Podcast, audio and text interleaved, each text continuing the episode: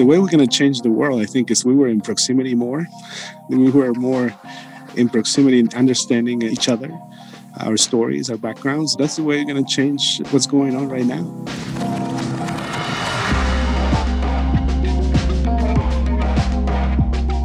Welcome to the Center for Congregations podcast. This is a conversation for anyone invested in sustaining and strengthening their faith communities.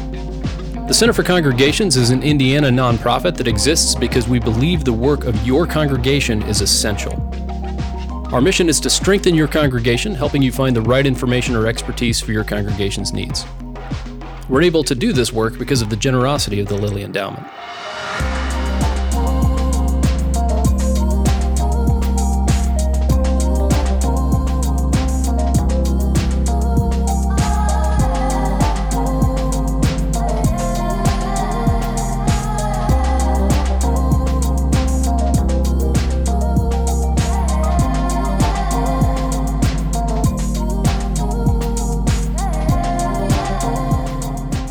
Hey everyone, welcome back to another episode of the Center for Congregations podcast. I am Ben Tapper and I'm an associate for resource consulting out of our central region.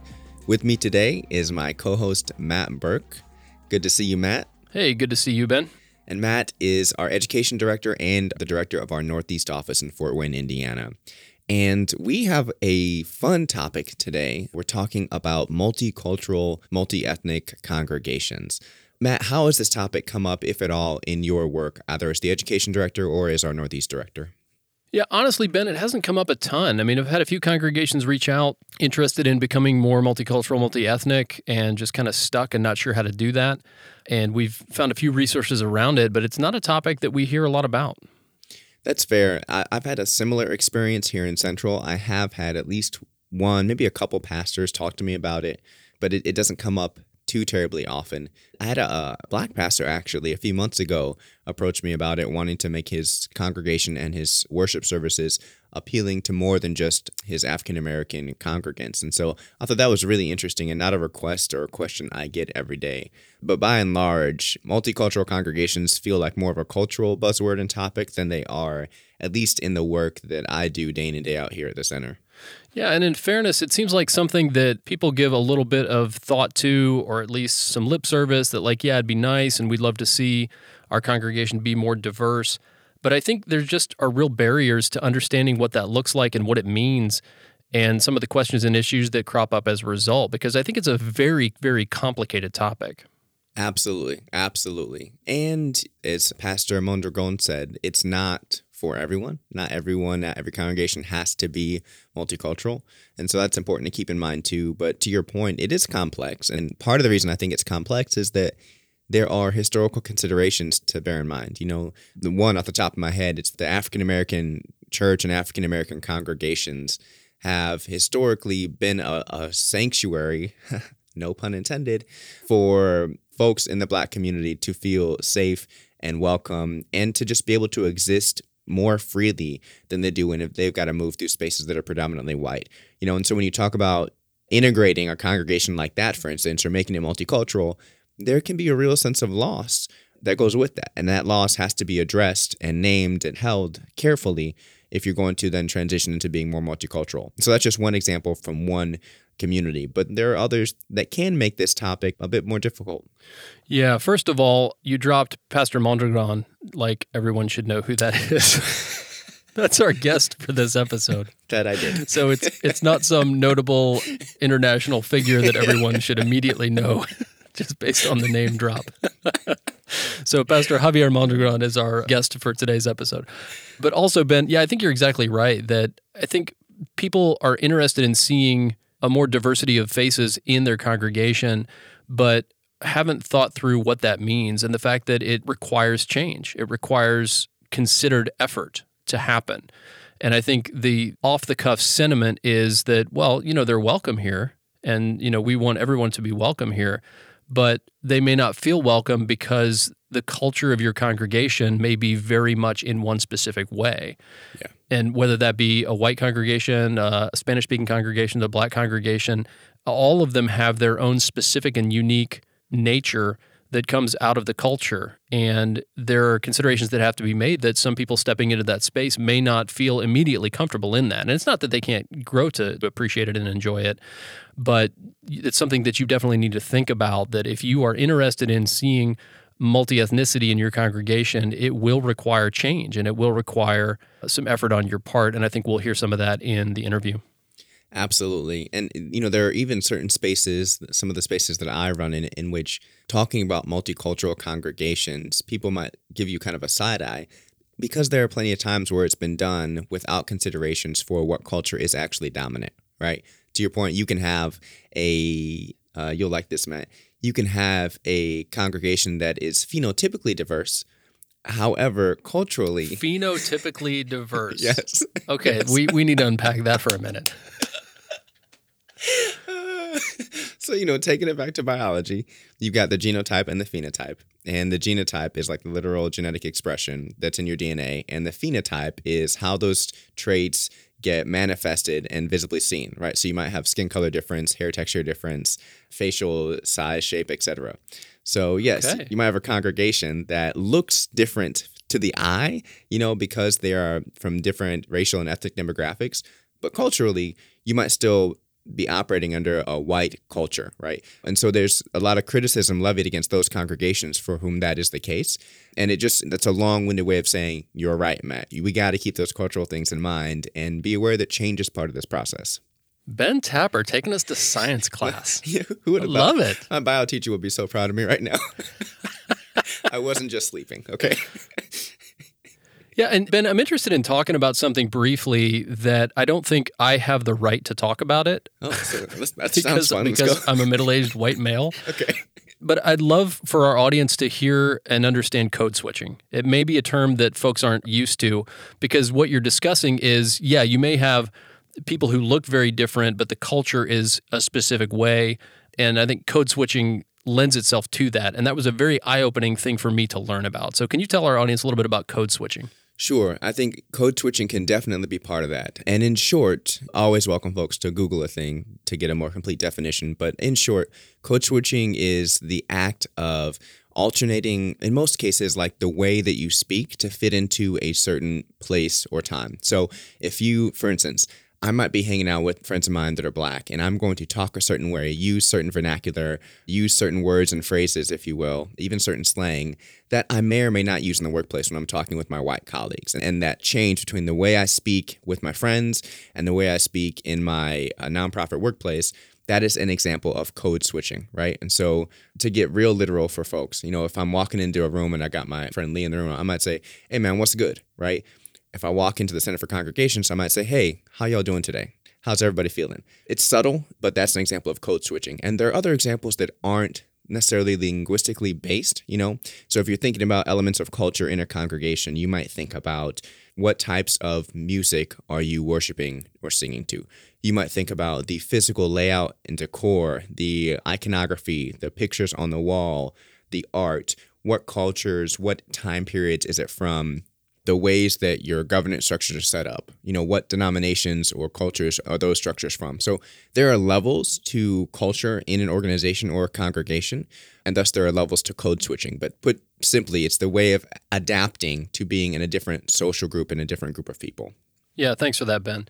And to give kind of a similar example in the theological space, Ben, have you ever noticed that some pulpits are in the middle of the platform and some pulpits are off to the side of a platform, depending on what church you attend? Mm-hmm. Yeah. Yeah, do yeah. you know the reasons for that? I don't.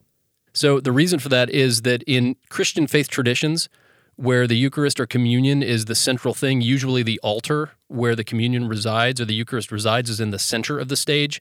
And the speaker speaks from the side because the Eucharist and the act of sharing that is central to the worshiping community. Mm. But in other traditions, the pulpit is central because the sharing of the word tends to be the central component of the service. Mm. And so you may worship in a congregation, you might be listening to this, and you may have never thought of why the position of the place where the person speaks is where it is, but there's reason behind that. And so just to kind of pull back the curtain on the sense that you are worshiping in a specific culture. Yes. Yeah. And even if it's just different from other white culture, there are theological reasons, maybe you can think of their biblical reasons, but then there are other things that we do just based on the other aspects of our culture that are completely unconscious. And that's why I think it's important to understand code switching as we talk about multicultural and multi-ethnicity in congregations, because there are many things that you do that you may not even be aware of that are sending signals. And actually, Pastor Mondragon shares a story about that in the interview that I think will be helpful. Yeah, absolutely. Great tie-in. Great tie-in. I'm glad you brought that up, Matt. So we know we've taken a little longer to lay the context for this particular conversation, but I think it's important because at face value, multicultural congregations seems like a fairly straightforward topic, but there are a lot of nuances that you've got to consider if you're going to do it well. And when it's not done well, it can be pretty harmful. But there are also examples of when it is done well, some successes that come out of that. And I think you'll hear some of that in Pastor Mondragon's examples and the stories that he tells. And so that's the point of this kind of extended framing that we're doing. We hope that it's helpful. But, you know, with that said, why don't we just let you hear from Pastor Mondragon himself? Here is our conversation.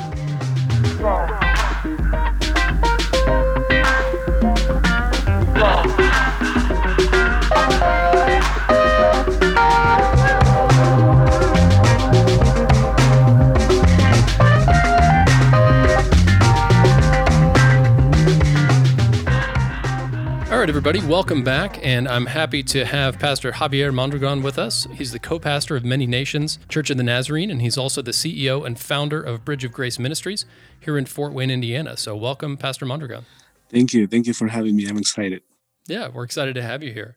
So we were interested in talking with you, Pastor, because Many Nations, in the way it was founded and just its history of kind of a multi-ethnic, multicultural congregation, we think our listeners would benefit from hearing about just some aspects of what it means to lead a, a multilingual, multi-ethnic congregation. And so we're going to talk about some things around that. Good. Looking forward to it.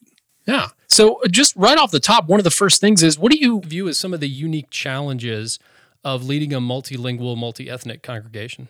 Yeah, I think I was trying to come up with a list and like priority. And for us, it's language. Language barrier can be one of the biggest. Probably it's, you know, we have people who come and speak Spanish, especially in our congregations, it's more Hispanic, Latino. And so they speak Spanish and some of them don't speak English. So that's a barrier to, to begin. And then culture, just being from different ethnicities, different countries, you know, because even in Latino and Hispanic countries, they're from different countries and the, the culture is different in Mexico than in Honduras or El Salvador. So that's another challenge, I think. I would say those two are probably the biggest when you have a multi-ethnic and different cultures in the same congregation. Yeah, I'm really glad you brought that up because I think for me, growing up in predominantly white congregations, we tend to think of other cultures as pretty monolithic, that we think of African-American congregations or we think of Spanish-speaking congregations and just have this assumption that they're very homogenous inside of that container. But yeah, the recognition that the languages are different, the cultures and the customs are very different. And so it would be like maybe in the early days of the United States with a lot of white settlers coming in, them bringing in their Italian or their Irish ancestries and their traditions and their values and their language, and just how much of a challenge that might have been. Mm-hmm. Yeah, because they have different customs. Like you said, it's a, it's a totally different background and the way they do things. And so it's the same with us. Yeah. I wonder, is that true in the way that they're used to worshiping as well? You know, I imagine different countries and cultures might have different flavors to the way they practice any particular faith, but especially Christianity. You know, we already have denominational divides, let alone like cultural and language divides. So how do those cultural differences come up when it comes to practicing the faith or worshiping together? Yes, that's a big one. That's a big one. You know, so there's those religious backgrounds too. They come. Uh, I'll give you an example. Uh, something that we've seen here, and being a pastor. So I, I'm originally from Mexico, and my wife is Hispanic, but she, she was born here in, in Texas, and she grew up here. So she, the way she said it is, I'm white, but my heart is, you know, and I can look Hispanic outside, but she grew up with all her friends were white, and and so the, the custom, the difference. In our congregation, for example, when it comes to, uh, you know, lately, more churches have gone back to more, what would you call it, ritual, the Ash Wednesday services. They are doing, they even in our denomination, I think we see more and more going to those Ash Wednesday services. Well, when it comes to the people that come from Latin America, the majority of these countries are Catholic. And just to be sure, the Catholic Church in Latin America, in Mexico, is very different than the Catholic Church in the U S. For example, in Mexico, up until nineteen ninety, the nineteen ninety-five, ninety percent of the population in Mexico would call themselves Catholics. And then it changed. It was more of Christianity. Pentecostals uh, started to be big, and there was some revival and something happening. And people started to go from Catholic to becoming Pentecostal or evangelicals. The difference is that the Catholic Church in Mexico, for example, eh, a lot of times it's more like a mix. It was the church coming to different villages in Mexico, and the villages had their own idols and mm. their own styles of worship. And then basically what they did in the past, this is years and years ago, is they said, that's okay, you can keep those idols and you can keep worshiping those, but we're also going to have a church here and you can bring them into the church. And so for years, there's been this mix, right, of the Catholic Church that embraced kind of the idols and the things that uh, people were worshiping before they come in. And so when it comes to people who convert from Catholicism to evangelicalism, there is this stigma, right? That, you know, once you learn, if you say the truth, that you shouldn't be worshiping idols. So even if you go to Mexico and you find, go to, you know, the cathedral, like those big churches, you see a lot of images, like saints, something you don't see here very much in Catholic churches. And so, again, is I think for the Hispanic community that is coming out of the Catholicism into the evangelical, they almost feel like once you become evangelical, you can't no longer be Catholic. Like, mm. and the customs that they practiced in the past, you shouldn't practice those because they were all wrong. And so here in the U S now, you have the Nazarene churches, and so I have this Hispanic population coming to our church, and they see that some Nazarene churches are practicing Ash Wednesday, and they said, what's going on? I don't know if that makes sense, but it's basically, you know, for them, it's like you're coming, going back to being Catholic. Mm-hmm. Now, mm-hmm. Catholicism in the U S, again, is different than historically what happened in Mexico and many other countries in Latin America. Yeah, I think that's such a great thing to raise, because if there are congregations out there that you have people coming into your congregation that are from different backgrounds, you really need to do your homework of what did they come from? What were the traditions and practices? What were the meanings of those traditions and practices? Because you could inadvertently do something that in our culture and in our understanding of the Christian faith or of the religion that you're practicing, it means one thing, but to someone coming in from a different culture, it may mean something completely and utterly different, and it might cause problems when it didn't need to. You just needed to do a little bit of homework and have some conversation.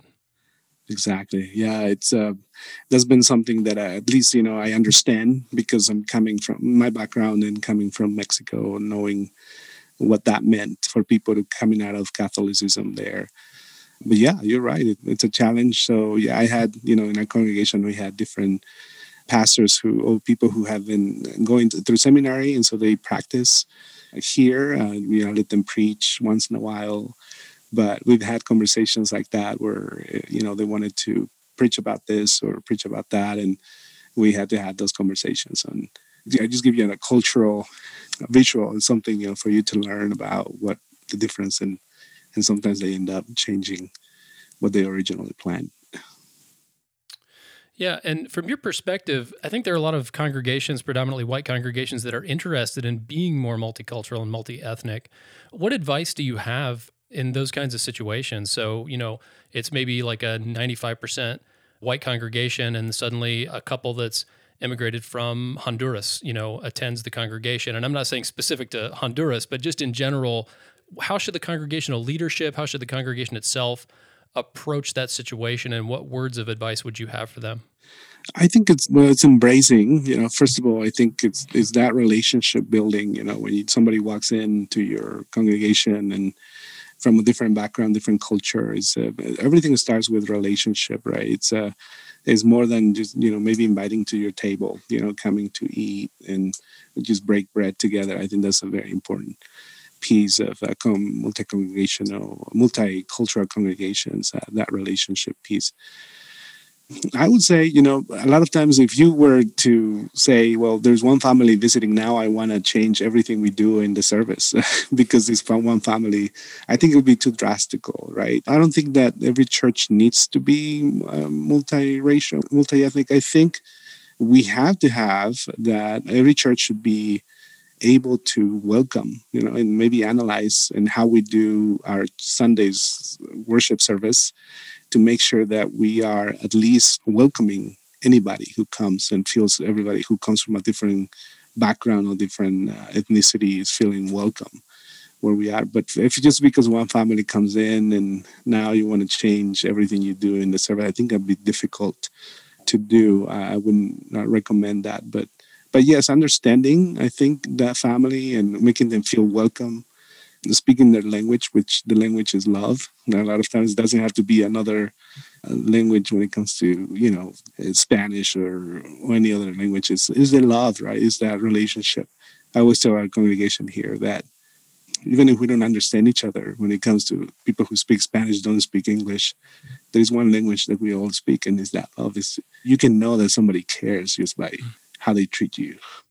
I think that's incredibly powerful. And actually, you inadvertently gave a plug for another podcast. So for those that haven't been listening, the Shades of Hope podcast, which is a podcast by two pastors here in Indianapolis about racial justice, they made the same point you're making, Pastor. They said that the goal shouldn't be to have a multiracial congregation. We don't need every congregation to be multiracial and multiethnic. You know, that's not the goal for everyone. But sometimes it happens to develop naturally in congregations, and that's fine.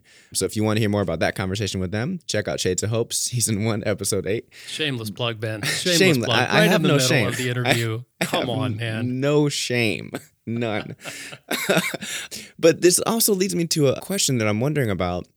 You know, in our time of really heightened political tension here in the U S particularly, the major cities in Indiana tend to skew a little bit more liberal at times than the rest of the state does. And so there's like the state-city contrast, there's the liberal-conservative contrast that can play out in our congregations, not to mention the political differences that can come up just from being from different places, right? Having a multicultural congregation. So given the potential for conflict and tension, how have y'all managed that in this season? What has that looked like for your congregation? That's a great question. That's one of the things, right? If you're going to go into multi-ethnic, multicultural ministries, that's the one thing you're going to find always, you know, that there's that political tension that you mentioned. The racial reconciliation is one of the pieces you talk about all the time. It's like when I we first started the church this way, like uh, once a month, I think within my sermons and messages, I will be always mentioning something about why it's important that we worship together and that we are here, and the racial piece is so important. But then, yeah, with that comes political, right? Which shouldn't be political, but it's political because mm-hmm. of the division.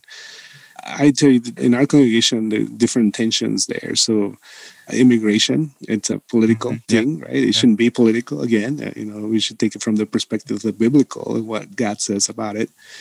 But I can tell you, you know, just give you an example. I, with the last administration and all of the things that were said by the person who was leading the administration, it was really rough, right? Really hard, because you have congregation here where they have people from different countries, different, you know, Latin America, and you hear on the news and you hear the administration talking about certain groups of people in one way.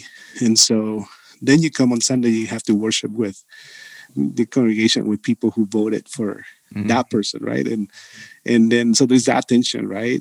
I remember when he was, well, yeah, I would say that when President Trump was elected, I had some families who came who were from El Salvador and other countries in Latin America who you can see their faces. It was just very scary the Sunday after of the elections. And it was just very, very hard for them to come in, you know, because they, in their mind, they don't know, of course, who voted for him, who didn't vote for him. Right. But it was really, you know, a struggle to think, yeah, like, you know, who who could have, who can do that? Who can vote for somebody like that? Who, in their minds, it's like being rejected, being, I'm not accepted here. And so, yeah, there's that piece. Immigration, we had some families that have gone through the immigration process. There was one that was deported, and he was in the process of getting his status, but there was a mistake. It was basically a traffic problem that he had, and he, the police got him, and he was deported within a month. And there was a couple who had a lot of questions. They said, why? What happened? Can you tell me what happened? And man, I tell you, you know, this example is a long story, but basically this couple became advocates of immigration, and they were sending letters to the House representatives and the senators, and they're saying, you're taking a person who is basically, he has three kids, and he was the person who was providing for the household. And like, you know, they didn't understand anything about immigration. And then all of a sudden, you know, because they, it's this brother for them, right? They, they yeah. love that they saw coming to Christ here and being baptized, that now they have a different perspective of immigration and this mm. topic. So yeah, this political thing, I believe they changed their mind on how they think about immigration and politics. Yeah. Because, you know, they have this relationship piece. That's a beautiful example of the transformation that can come with relationship. And I think that is lovely. And for those that haven't experienced what it's like, having someone you know get deported, it can be a really abrupt and traumatic experience. Like someone's there one day and the next they're just gone, right? And there's just a void, no explanation. You don't know what's happening. The family's left scrambling, trying to figure out what to do now. They had a job and were providing support for the family. Now they got to find that money somewhere else. So it can be really jarring for a community. And if you haven't experienced it, I don't think we can be aware of the impact even just one person getting taken from our community can have. Absolutely. Yeah, I think that's one of the stories that I never forget. I will never forget because, like I said, this couple just, they had a bunch of questions. And then I gave them a book called Welcoming the Stranger with Matthew mm-hmm. Sorens, as well, one of the best when it comes to immigration. And they read it and, you know, they were they were crying. They would come and cry in my office and, what can we do? Is there anything we can do? And it was, it just took a month for the person to be deported. So it was not even time to do anything. But yeah, I'll never forget that because the way it changed them. Yeah. Yeah. You know, I've heard some pastors, when they're dealing with this sort of tension in their community, they take the stance of just forget all political conversations and focus on love, right, in Jesus. I've heard others say, hey, this is about justice, so you either get in line or you get left behind. And there's a bunch of responses in between. What have you found has worked particularly well for your church when it comes to facing the tension that comes up in community? No, you're right. You know, there has to be conversations. You know, when it comes to conflict like that, you can't solve conflict if you don't address it. You have to have difficult conversations. I went through the process of immigration as well. My wife had to apply for me, you know, and it took about three and a half years. And I'm not afraid to talk about that. I tell people how it works because a lot of people don't even understand how it works. I preached in the past, you know, often on immigration, and I don't think that gets out there. Not many people, pastors, will preach about immigration, but I'm very intentional about it. Mm. I think for us, and like I said, in those conversations where you're sitting at a table, when you can come together and talk mm. as a family and just, you know, if somebody's curious about how do you feel about right now the racial tension and they talk, uh, we've been encouraging people to talk about it. It's better to understand how we feel, and so my approach has been encouraging our congregation to talk about it, to approach conflict by addressing conflict, and not by avoiding conflict. Imagine that. Addressing conflict and not avoiding. Who who would have thought that could work? I don't know. Right. Well, th- I think Jesus was like that. He, he was very, you know, you think of Jesus, a very peaceful man walking with his robe and very, very loving people. No, he, was, he wasn't like that. you read stories and you read really well, and you'll see that he was, you know, you didn't avoid conflict. Very true. Mm-hmm. Yeah, well, I think the conversation here lends itself to another question that we had for you about the strengths of a multi-ethnic, multilingual congregation. And I'm hearing that one is just the relationships that are built and the understanding of an experience and of a life that you didn't live, and how that's a good thing and how that benefits the community. What are other things about your congregation that you've seen that are real strengths of having so many different kinds of people as a part of the congregation? Um, I can list a lot of things here too. So one, again, is like that worldview perspective for this couple that I talked about, how it changed. And I have seen more and more people like that. They just kind of changes the way they see things, because once they are in proximity and they understand people, who they are and where they come from, that relationship changes their worldview. So that's a benefit, I think, of having a multi-ethnic church or going to a multi-ethnic church intentionally. I would say I am blessed. I always say it's, it's a blessing to have my kids. I have four kids, and my kids are growing, growing up with friends who look very different than them. And they all are different, different color, different culture. And for me, it's such a blessing because, you know, hopefully these relationships they have with these friends will last. And so I see that as a blessing, as one of the biggest benefits, because they are growing up knowing and they don't see any difference. For them, it's normal to have friends who speak different languages, so they have different cultures and different socioeconomic too. And they come from different class. And, and so that's important too. That's another one, right? The way we're going to change the world, I think, is we were in proximity more. We were more in proximity and understanding each other, our stories, our backgrounds. That's the way you're going to change what's going on right now. And then the other benefit, I think, is just that our world is changing. The U S is changing.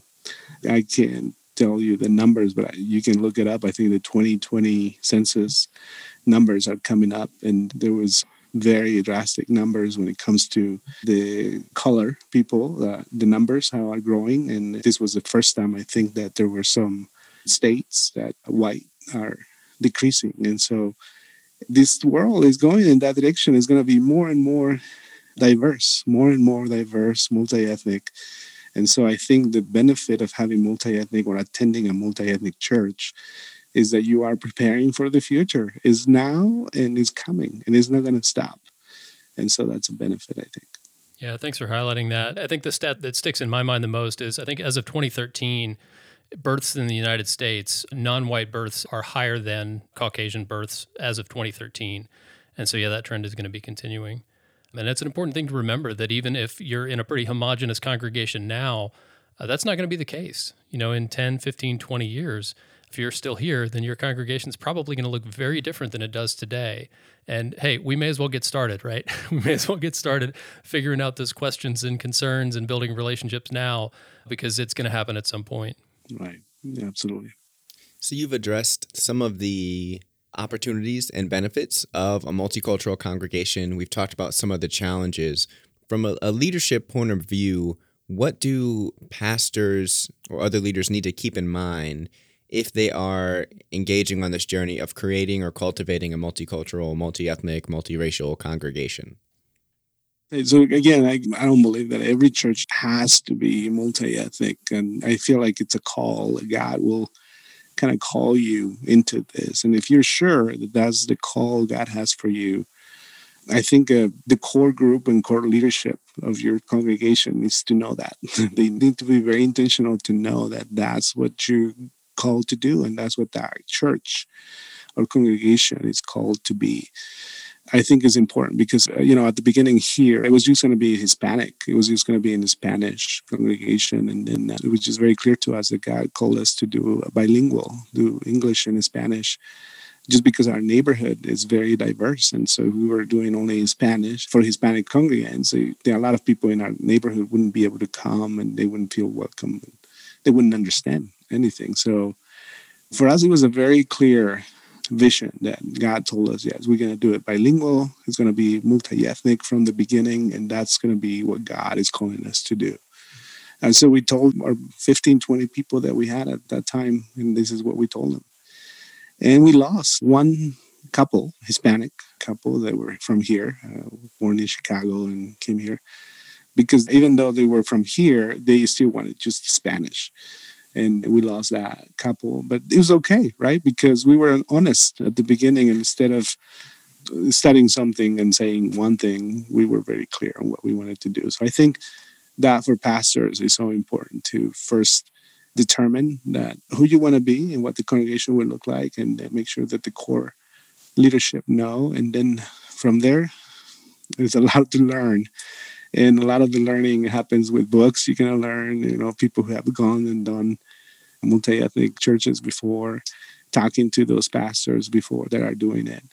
But a lot of the experience comes when you start, is when you are doing it. You'll find the experience that you need, I think. Yeah, I love that idea of being clear on your vision and your mission. And some people may say, that's not for me. And I've heard that called addition through subtraction, that you make certain decisions and some folks might leave, but ultimately you're being true to your congregation's identity, right? And who God is calling your congregation to be, which ultimately that's what's important, right? That not necessarily trying to cater to every single person who's there. It goes back to your earlier point of, you know, if one couple comes in from a different country, don't just drop everything and then change the entire service to match what they want. Of course, you want to be sensitive, and of course, you want to build a relationship, but catering to uh, individuals against what you think the congregation should be, what its identity should be in general, is really an important concept. So thanks for sharing that. Yeah, one more story. So, and then after we started now bilingual services, and now we were going and doing bilingual, if I understood, we had this couple now, the English-speaking couple, that walked into our church and then started to attend, you know, so it came from maybe four weeks, uh, went out and had lunch with them, and we were talking and we were sitting, and it was a great conversation. But then in the middle of the conversation, they said, okay, so, you know, we love the church. We've been coming now for weeks and it's great and we love it.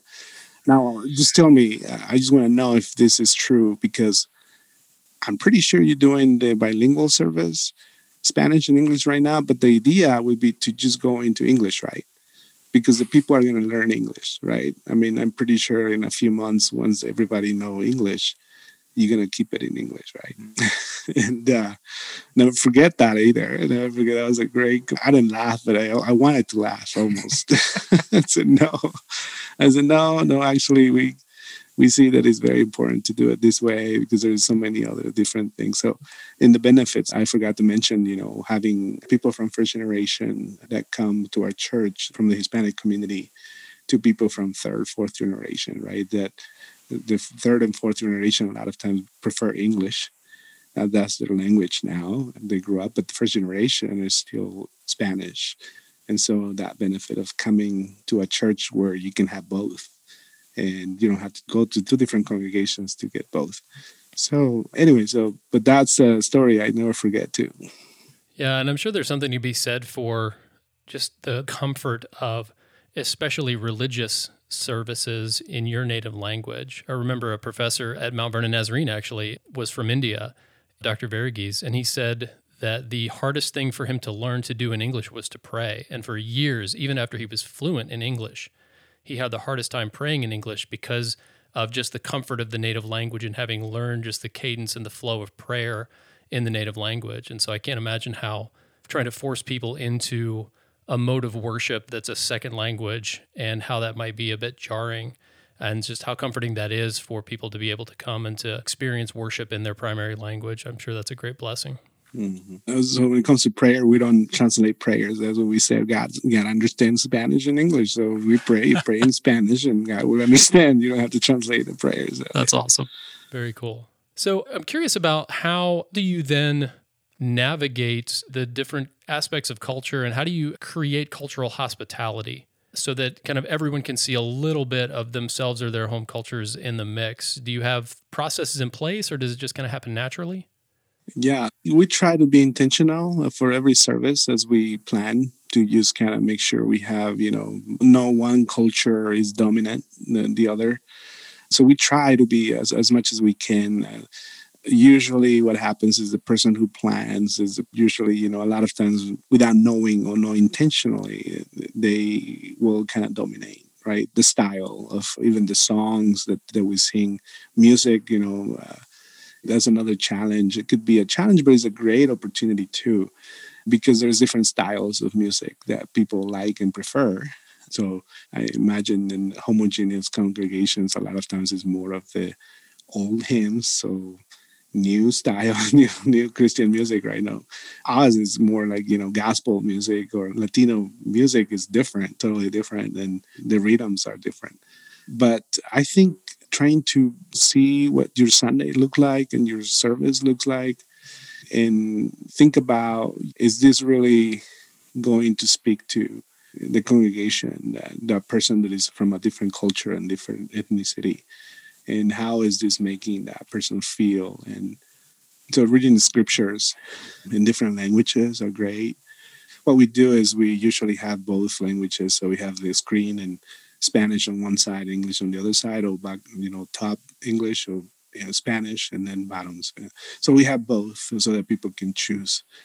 And then the worship team usually goes back and forth. So they can go one verse in Spanish, one verse in English, and then they sing together. So, you know, those aspects, use the thing, the way you plan your service be very important for hospitality. But then it's not just what happens during the service, like it's what happens after and what happens before and how you love each other and how even if you don't, you know, that the other person doesn't speak English or doesn't speak Spanish, you can still love them and give them a hug, and not during COVID, but yeah, before you can do it. Sure. But yeah, you know, it's that smile that tells you, you know, uh, you're loved, you're welcome here. And that's enough a lot of times. Yeah, that's really powerful. That's great. Thank you for that. So as we come to close to closing our time here, we talked a lot about Many Nations, but I know that Bridge of Grace also takes a lot of your time and your energy. And I think we'd be remiss if we didn't give you an opportunity to talk a little bit about Bridge of Grace and its work in the Fort Wayne community. Thank you. Yeah. So Bridge of Grace was established about ten years ago, almost ten years. It's a compassionate ministry center. So it's basically the hands and feet of the church. This is how we love our neighborhood. This is how we love our community. And we want to be part of the bringing the solutions and the problems to, you know, make this community a better place, because we feel like our church should be the best neighbor of this community. And so the Bridge of Grace ministries have been basically embracing the neighborhood by reaching out to them and ask them, you know, what are the needs and what are the good things that are happening in the neighborhood and how can we make them better? I live here. So I moved here about thirteen years ago when we started the church, live right next door. And it's a challenging neighborhood in the past where we had a lot of crime. It's the low income area. And so there was a lot of crime, a lot of drug houses, shootings and homicides. And so when we saw that, we saw that those are challenges, but at the same time, were opportunities for the church to be a good witness to that. And so what we're doing with Bridge of Grace, like I said, is just trying to, to engage with the neighborhood and then making this neighborhood a better place. So we became more like a community development organization. So now we buy houses that are blighted and we renovate them and try to make it affordable for people to own. So home ownership. We bought a lot of vacant lots where there used to be houses. They demolished the houses. The city demolished the houses. We got those vacant lots from them to take care of them, maintain them, and now even build homes on those as well. So we partnered with Habitat for Humanity, who comes and they build new homes. And again, we are getting more people to own and creating more stability in the neighborhood. And then some of those vacant lots were also converted into parks or third spaces for people to gather and build community. Because that's what people have been asking. That's what people say. We want more safe places for children to play, and we want places where we can gather and have activities together. And then we have a lot of after-school programs as well that serve mentoring programs, reading programs, and things like that. So, sounds like you need more to do. I, th- I think we need to add some tasks to your list. Right. Oh, yeah. Right. That's amazing. But we brought a new pastor for Many Nations Church, too. Knowing that we have a lot going on, you know, we decided that it was time for us to bring somebody to come and co-pastor with me to kind of take more of the central role of the church. And I'm taking more into the Bridge of Grace role. That's awesome. Well, where can folks find out more about Bridge of Grace, Many Nations, Pastor Mondragon, just any social media, websites, anything like that? Yeah, the website for Many Nations is many nations church dot org. And that's, everybody can go there and just find all the information about it. And then Bridge of Grace is bridge of grace c m c dot org. So it stands for Compassion Ministry Centers, so bridge of grace c m c dot org. Both have a Facebook page. They can find us on Facebook as well, Bridge of Grace C M C or Many Nations Church in Fort Wayne. Awesome. Well, I encourage folks to check it out. Lots of good things have been happening in that neighborhood for many, many years because of Many Nations. And Pastor Mondragon, thank you so much for your leadership, for your ministry, for your congregation. Please thank your congregation on our behalf, that we're just big fans of what you do there. And we really appreciate you taking the time to speak with us. So thanks for being here. No, I appreciate you. Thank you for the invitation. Absolutely. Take care.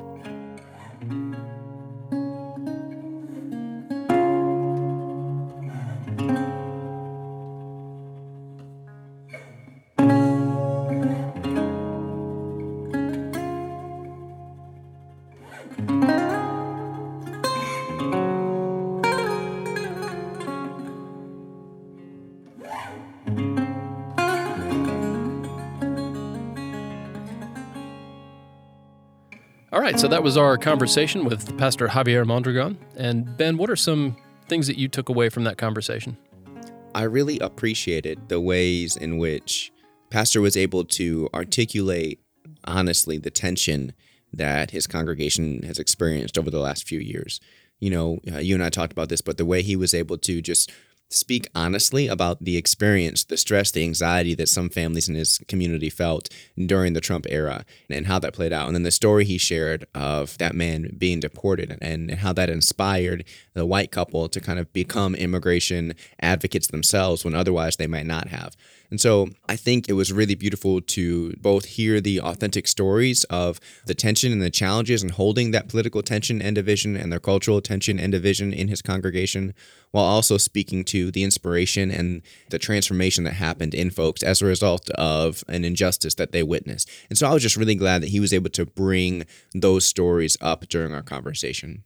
Yeah, it's just very real and very human, the things that they've encountered. And I've been such a big fan of that congregation. I've known about them for, man, about as long as I've been at the center. And it was started as a church plant from a very large Nazarene church in the suburban north part of Fort Wayne. And it's down kind of in the south side. And just the impact that they have had on that community. And I'm not sure if it's still true or not, but I know at one point it was about one-third white, one-third Spanish-speaking, and one-third black in the congregation. Hmm. And just the fact that they've been able to hold that tension together for as long as they have, and the richness that seems like comes out of that community is really a beautiful thing to see. Absolutely. And you don't, uh, um, let me not generalize, I don't see too many congregations with that kind of racial and demographic breakdown. And so that's really exciting to hear. And I do wonder about, you know, day in and day out, what the conversations are like, you know, how different the issues they're addressing compared to congregations that are more monolithic or monoracial. I was just wondering what else stood out to you. It makes me wonder about leadership. The fact that he has been the senior pastor since the beginning, and he is an immigrant from Mexico who's now an American citizen, who's bilingual himself and had a vision and a passion for a multi-ethnic congregation.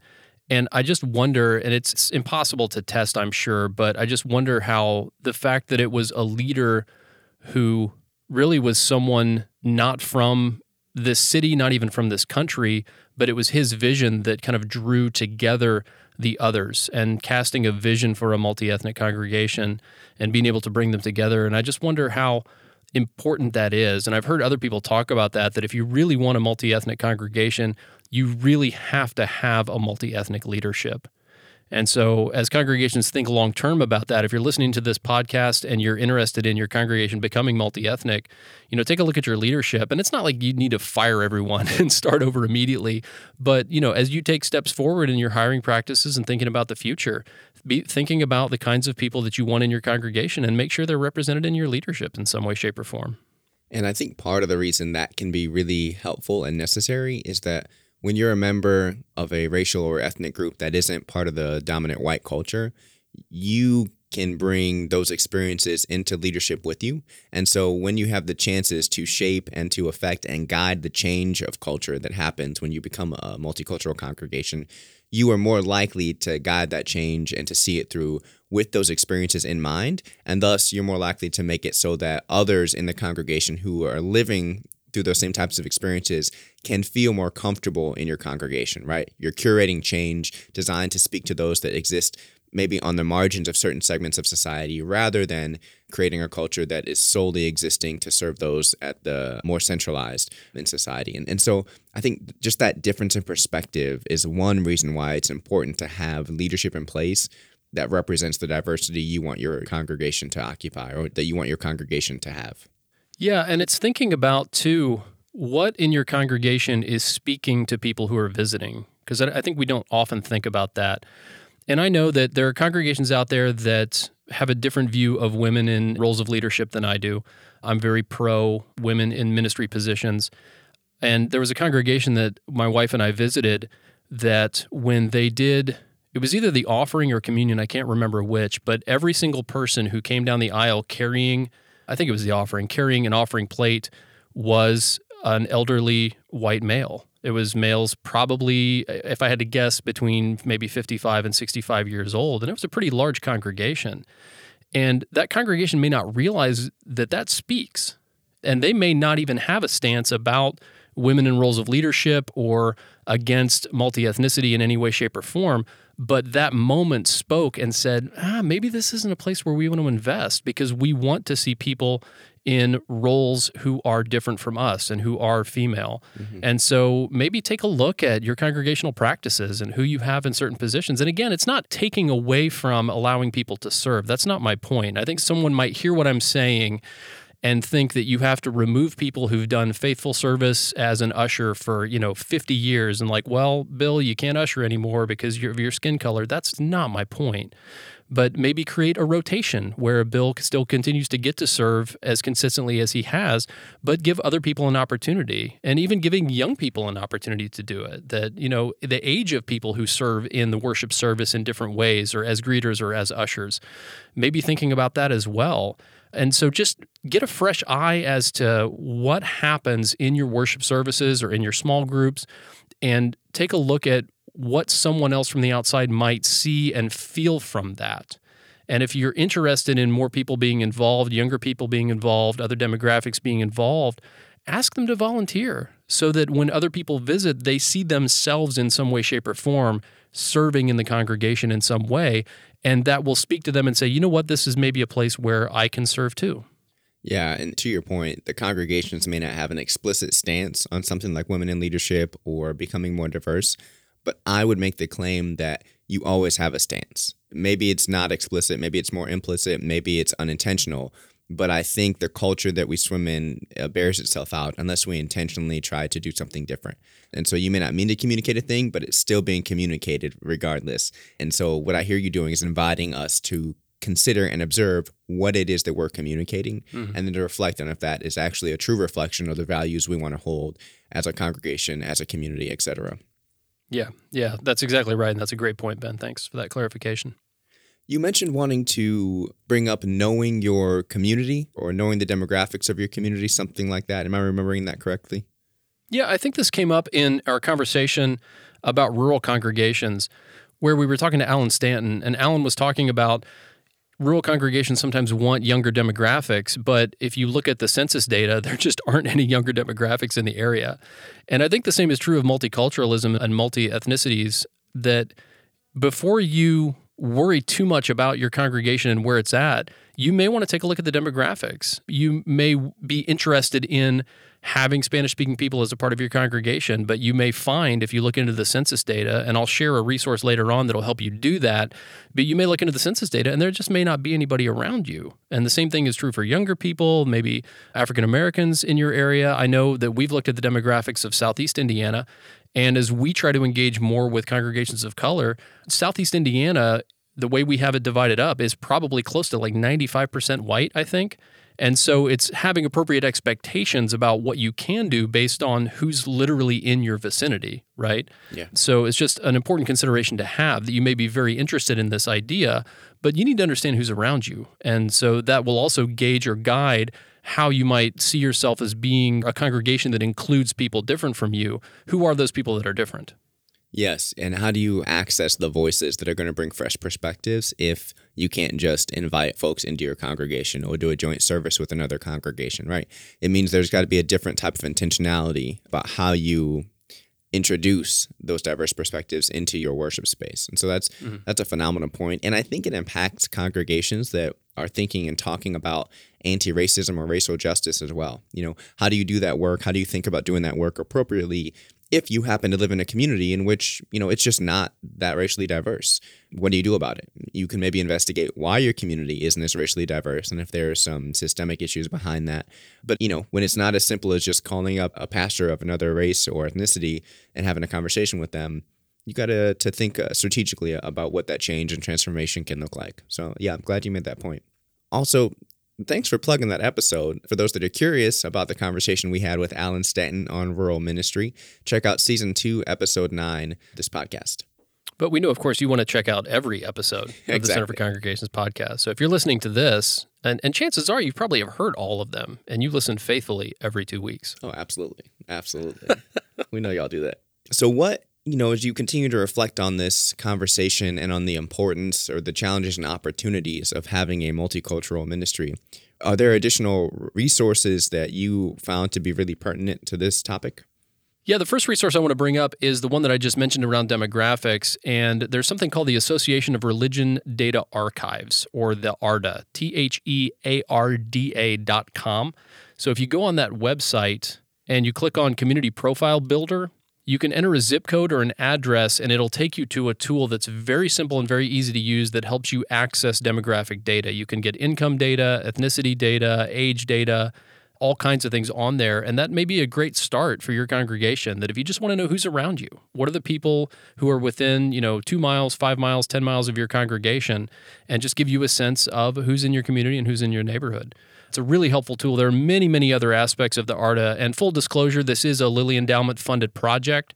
The endowment funds us as well. But, you know, I'm not saying it just because they're a sister organization, but they are a really, really helpful and useful tool that has tons and tons of information that you can find on the website.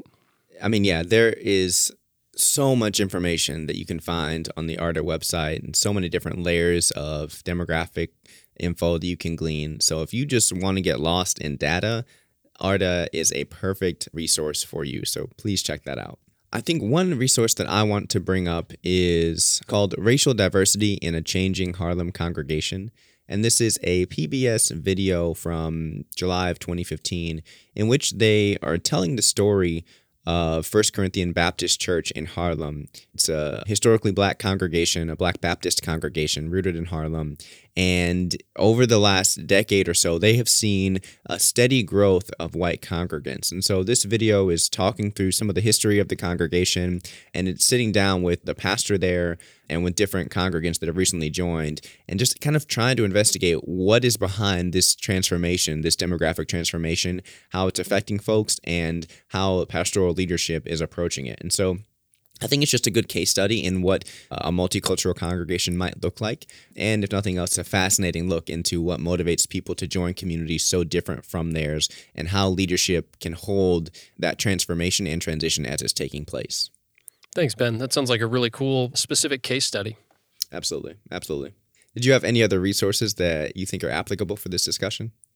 Yeah, actually, I want to bring an organization called the Kaleidoscope Institute that is a really interesting organization that says that it's for diverse and sustainable communities. There really are a lot of resources on their website, so it's K S C O P E institute dot org. I don't know why I'm spelling that because it's going to be in the show notes, but if you just look up or Google the Kaleidoscope Institute, they have a lot of different tools and ways of thinking about and working on becoming a more multi-ethnic or more diverse congregation. And that resource is not specifically just about multi-ethnicity, but just about diversity in congregations and just being places of welcome and being places of grace. So this is a resource I found while I was doing other research earlier this week. and it's an article by Doctor Roxy Manning. And the article is called, How Can Nonviolent Communication Be Helpful in These Transformative Times? And she is using principles of nonviolent communication and talking about the ways they can be applied to this issue of racism. And she articulates the importance of empathy and gives an example of being in church one day after George Floyd was murdered and having an experience that didn't feel empathetic to the grief that she was holding as a person of color. And so she walks through what it looks like to actually use nonviolent communication and the empathy that is rooted in to have conversations, but also to take actions that help address racism, or at the very least help you respond with grace to those feeling the oppressive weight of societal racism as it continues affecting people of color in this country. So it's not going to be universal. Well, no, I think it's universally applicable because we can all learn from it. I know not every multicultural congregation is going to deal with the black-white racist dynamic in the same way. Having said that, I think it's still helpful because it can be a reflection on ways to use nonviolent communication, either when tensions arise or just in the daily practice of communicating with folks that are different from you. I also want to bring up a podcast that I recently found interesting. And of course, this is still going to be your primary podcast that you're going to listen to. Of course. Of course. But of course. So, but I'm going to recommend another one. Yeah. Um, it's uh, it's from the New York Times and Serial. It's a podcast called Nice White Parents. Mm. And basically, it's kind of the history of segregated schools in New York from the nineteen sixties up until the present. And it's not a huge investment. It's only five episodes, but it kind of tells an overarching story. And it was just a really fascinating look into how dominant white culture can be in certain scenarios and situations and can potentially stand in the way of preventing positive change, especially as you move towards multi-ethnic or multicultural kinds of things. So it's a really good podcast. Again, that's called Nice White Parents. All of these resources we'll have in the show notes. And we've also got quite a few resources on the C R G. Remember, we have the C R G out there, T H E C R G dot org. It's a database of some of the best resources that we've found over the years, and you can search by different keywords or search terms, and we've got quite a bit of good things on there around multicultural and multi-ethnic congregations. Absolutely. And so, you know, with that being said, we want to take a moment and thank our sound editor and engineer, Jaden Lee. He makes us sound good, cleans up the audio, and really allows this podcast to shine the way that it shines. And so we really appreciate the great work that you do and the friendship that you offer, Jaden. We also want to thank our funder, the Lilly Endowment. Their generosity allows us to do our work with congregations in Indiana and the podcast. And as always, we just want to encourage you to follow us on Instagram and Facebook at the Center for Congregations. That's where you can find information on new education events, resources, and stories about the good things that Indiana congregations are doing. Also, make sure to follow us on Spotify or iTunes or wherever you're listening to this. Yes, iTunes changed it from subscribe to follow. Not sure why you did that, iTunes. They did. We do appreciate you letting us post on your service, but why'd you change it? And while you're on there, please leave us a five-star review. That's the fastest way for new listeners to find this content. And you can always reach out to us at podcast at center for congregations dot org. We would love to hear from you. Just any reactions that you have, any resources that you want to hear from, any pushback that you have on any of the things that we say. Yes, please email us. We would really appreciate that. So this has been episode four of season three. We're so glad y'all continue to join us on this journey. We're learning, and we hope that you are being enriched by these conversations as well. We can't wait to meet you here uh, for episode five. I am Ben Tapper. And I have been and continue to be Matt Burke. Thanks, everybody. See y'all.